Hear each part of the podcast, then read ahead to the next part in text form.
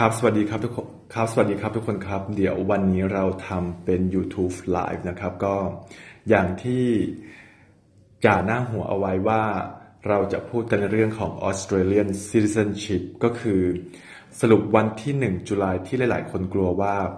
กฎหมายเกี่ยวกับการขอ Citizen เนี่ยจะมีการเปลี่ยนแปลงนั่นนี่โน่นเนี่ยคือสรุปก็ไม่มีการเปลี่ยนแปลงนะครับก็ไม่มีอะไรในกอไผ่แต่ก็คือดังนั้นคือณวันนี้เนี่ยมันยังใช้กฎเก่ากฎเดิมอยู่คือไม่มี requirement ในเรื่องของภาษาอังกฤษเพราะว่าเขาเรียกว่าอะไรกฎหมายที่เขานำเสนอขึ้นไปที่สภาเนี่ยมันไม่ผ่านสภาสูงก็คือโดน knock back กลับมาเนี่ยก็เป็นการ knock back ครั้งที่2แล้วนะครับก็ทีเนี้ยคือณตอนนี้ถ้าเผื่อใครที่คิดจะสมัครหรือว่าขอ Citizen เนี่ยเราแนะนำให้รีบยื่นให้รีบขอเลยนะครับเพราะว่าตอนนี้มันยังเป็นกฎเก่ายังเป็นกฎเดิมอยู่ก็ถ้าเผื่อกฎใหม่มันมีการเข้าสภาแล้วก็ผ่านอีกเนี่ยเราก็ไม่รู้เหมือนกันว่ามันจะเกิดอะไรขึ้นเพราะว่าอย่างตอนนี้คือณวันนี้เนี่ยทางรัฐบาลเนี่ยได้มีการแก้ไขร่างกฎหมายแล้วก็ยื่นเข้าไปใหม่ที่สภาเมื่อวันที่2ที่ผ่านมาคือเมื่อวันจันทร์ที่ผ่านมานะครับเราก็ไม่รู้เหมือนกันว่ารอบนี้จะผ่านไหมเพราะว่าสาเหตุที่มันโดน knock back มา2รอบเนี่ยเพราะว่า requirement ของภาษาอังกฤษมันสูงเกินไปคือเขาจะเอา IELTS each band 6เราก็ไม่รู้เหมือนกันว่าไอ้ตัวที่เขาเขียน revise เข้าไปคราวนี้เนี่ยมันจะออกมาในรูปแบบไหนแต่เท่าที่เราติดตาม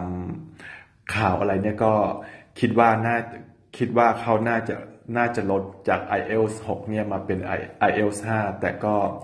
จะผ่านหรือว่าไม่ผ่านสภาสูงเดี๋ยวเราต้องรอดูกันอีกรอบหนึ่งก็แล้วกันเพียงแต่ว่าณตอนนี้มันยังเป็นกฎเก่าอยู่ถ้าเผื่อใครอยากจะสมัครก็ควรจะรีบสมัครให้เร็วที่สุดนะครับเพราะว่าตอนนี้ requirement มันยังอยู่แค่คือ1อยู่ต้องอยู่ภายในประเทศออสเตรเลียเนี่ย4ปีแต่คำว่า4ปีเนี่ยด้วยวีซ่าอะไรก็ได้เพียงแต่ว่า1ปีใน4ปีเนี่ยอยู่จะต้องเป็น PR แค่นั้นเองนะครับแล้วก็ make sure ว่าอยู่ไม่มีประวัติอาชญากรรม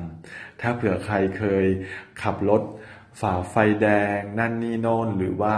อะไรก็ตามแต่ถ้าเผื่อทำ police check ออกมาแล้วไม่เคลียร์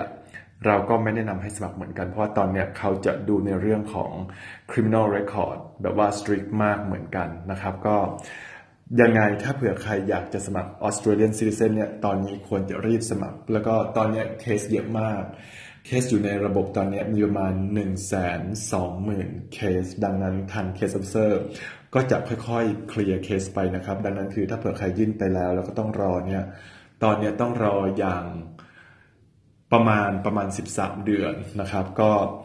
ตั้งหน้าตั้งตารอกันต่อไปก็แล้วกันแต่ anyway คือเมสเสจสำหรับคลิปนี้ก็คือแล้วก็พอดคาสต์นี้ด้วยนี่เราก็ทำพอดคาสต์ไปด้วยก็คือควรจะรีบสมัครเสียก่อนที่กฎมันจะเปลี่ยนนะครับเดี๋ยวก็YouTube Live นี้ก็เอาไว้แค่นี้แล้วกันนะครับขอบคุณทุกคนที่เข้ามาดูนะครับมีคนดูอยู่ก็ไม่เยอะมากก็แต่ก็ไม่เป็นไรก็ขอบคุณทุกคนที่เข้ามาดูยังไงเสียมีประโยชน์โปรดแชร์นะครับเดี๋ยวคลิปนี้ไว้แค่นี้แล้วกันนะครับทุกคนครับสวัสดีครับ